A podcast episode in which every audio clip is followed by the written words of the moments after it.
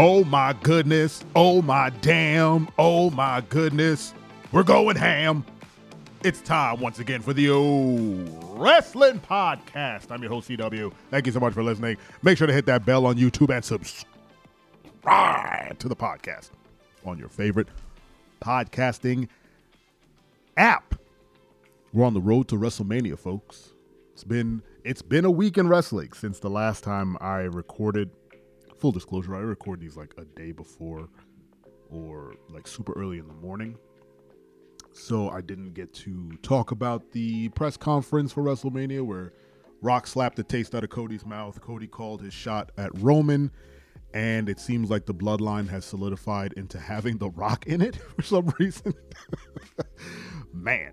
Uh, went on to SmackDown where other things happened. I'm I'm blanking on what happened on SmackDown. And last night on Raw, uh, I don't know, man. Seth Rollins cut one of the best promos of his entire career with Cody. Um, it was inspirational. It was motivational, and it was emotional. And it was emotional in a way that you felt like from a, a, a professional wrestler's perspective, not like uh, you know, some forced nonsense like Nia Jax stuff later on in the day, but more it, it felt like all right, this character is taking accountability for well, first of all, let's back up just a tad. Seth Rollins, uh, Cody Rhodes came out, cut a promo on The Rock because The Rock called, you know, his fans crybabies on his road to becoming, you know, the main heel for WrestleMania. And um, Cody addressed that in a, you know, his normal Cody fashion. Out pops Seth Rollins and he says, All right, I get why you picked Roman. You got to finish your story. But for everyone here, you have to finish your story because if you don't, it's the the landscape of you know the WWE of the WWE post WrestleMania is very grim because you know Roman's going to disappear again. They'll never uh, promote that championship again, and then he'll just make keep making money and doing nothing with the belt, whatever. So you have to change that. It felt like it was a layered thing. I don't know what the other layers are. You, I guess you can interpret it however you want, but it was there was something there, and it felt legitimate. And then here was my favorite thing: he took credit for the current incarnation of Roman Reigns, which was both, you know, a, a callback to past storylines and oddly just like self-serving which I thought was great for the characters. He's like, you know, the only reason Roman is where he is right now, the reason he's become this, you know, megalomaniac with the belt is because of what I did, of you know, ha- being in the Shield with him and turning on him and kind of creating this monster. It's my fault that he's this guy now, which is both a compliment and a detriment, right?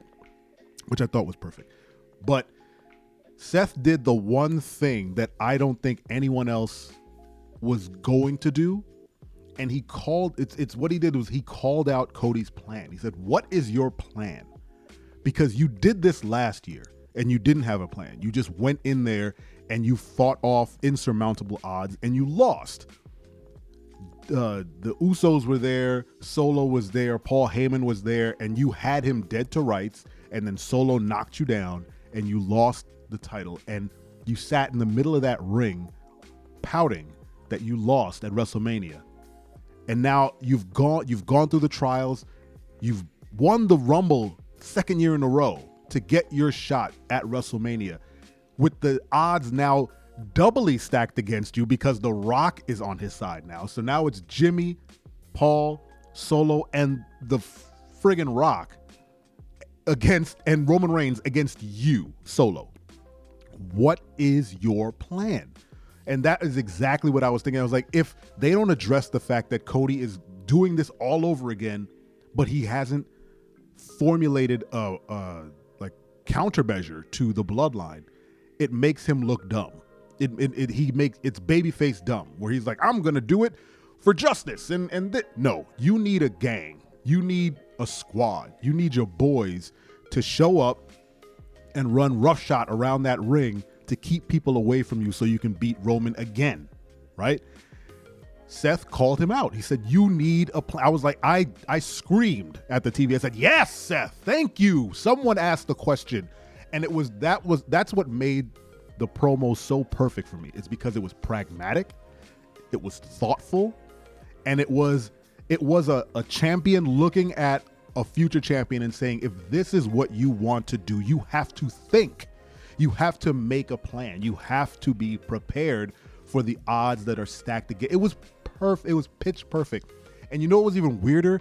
It's a strange thing to come out of Seth Rollins' face to Cody Rhodes, given the character that Seth Rollins is, right?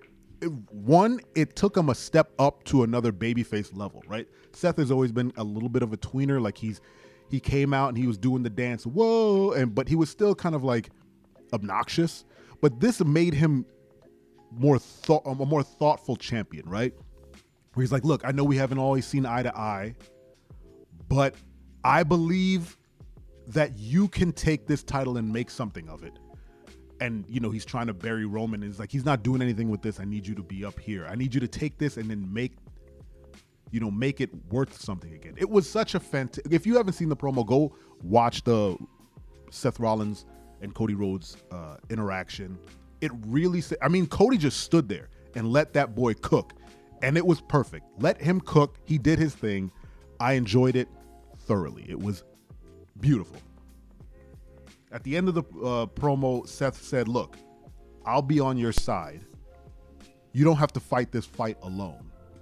And he cut a line that was great. He's like, There's only one person in the company who is, what was the word? Um, uniquely fit to be your shield.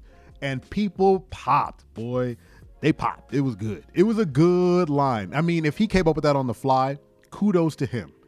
The man doesn't need a writer. If that was his line, Seth, Seth, I give you a lot of crap for the well, I don't give you crap because Seth is still great. I gave his booking crap for the way he was defending that championship. But now that he's kind of taken a, a, a kind of step back because he can't perform at the moment, his mic work, guys, let's just give that boy some flowers. It was incredible. That line with the shield, perfect. He left him with the think about it, walked off, left Cody speed. That's the second week in a row. Cody just stood there and got talked at, and it was it was great. uh, the rest of Raw was fine. Full disclosure, I fell asleep at about 10 o'clock Eastern time, so I missed the last hour or so. Because, boy, man, you know, when you have kids, your kids put a beating on you. And not only did my son get everyone in this house sick, scratch that. Not only did my son's cousin get him sick and then get everyone in our house sick, but it just wore me out. So I missed the end of Raw. But I did read the recap on uh, Cageside Seats, which which is just my go-to for wrestling recaps and news. Uh, check them out. I don't know why I'm giving them free promo, but whatever. It's, it's the internet. You'll find them. Um, and to hear Sami Zayn is, you know, he fought off Nakamura. I have, hold on, I have a minute and change left in this podcast. Let me just be very clear. I don't understand what they're doing to Shinsuke Nakamura, but damn it, you're not allowed to give him these dope ass promos with the subtitles in one of my favorite typefaces, uh, ITC Serif Gothic. You're not allowed to have him have the best face in wrestling when he cuts a promo. The man's face contorts like no one else I've seen. He gets anime intros. He get go back and look at all of uh, Shinsuke Nakamura's promos for the past like six months. It's incredible.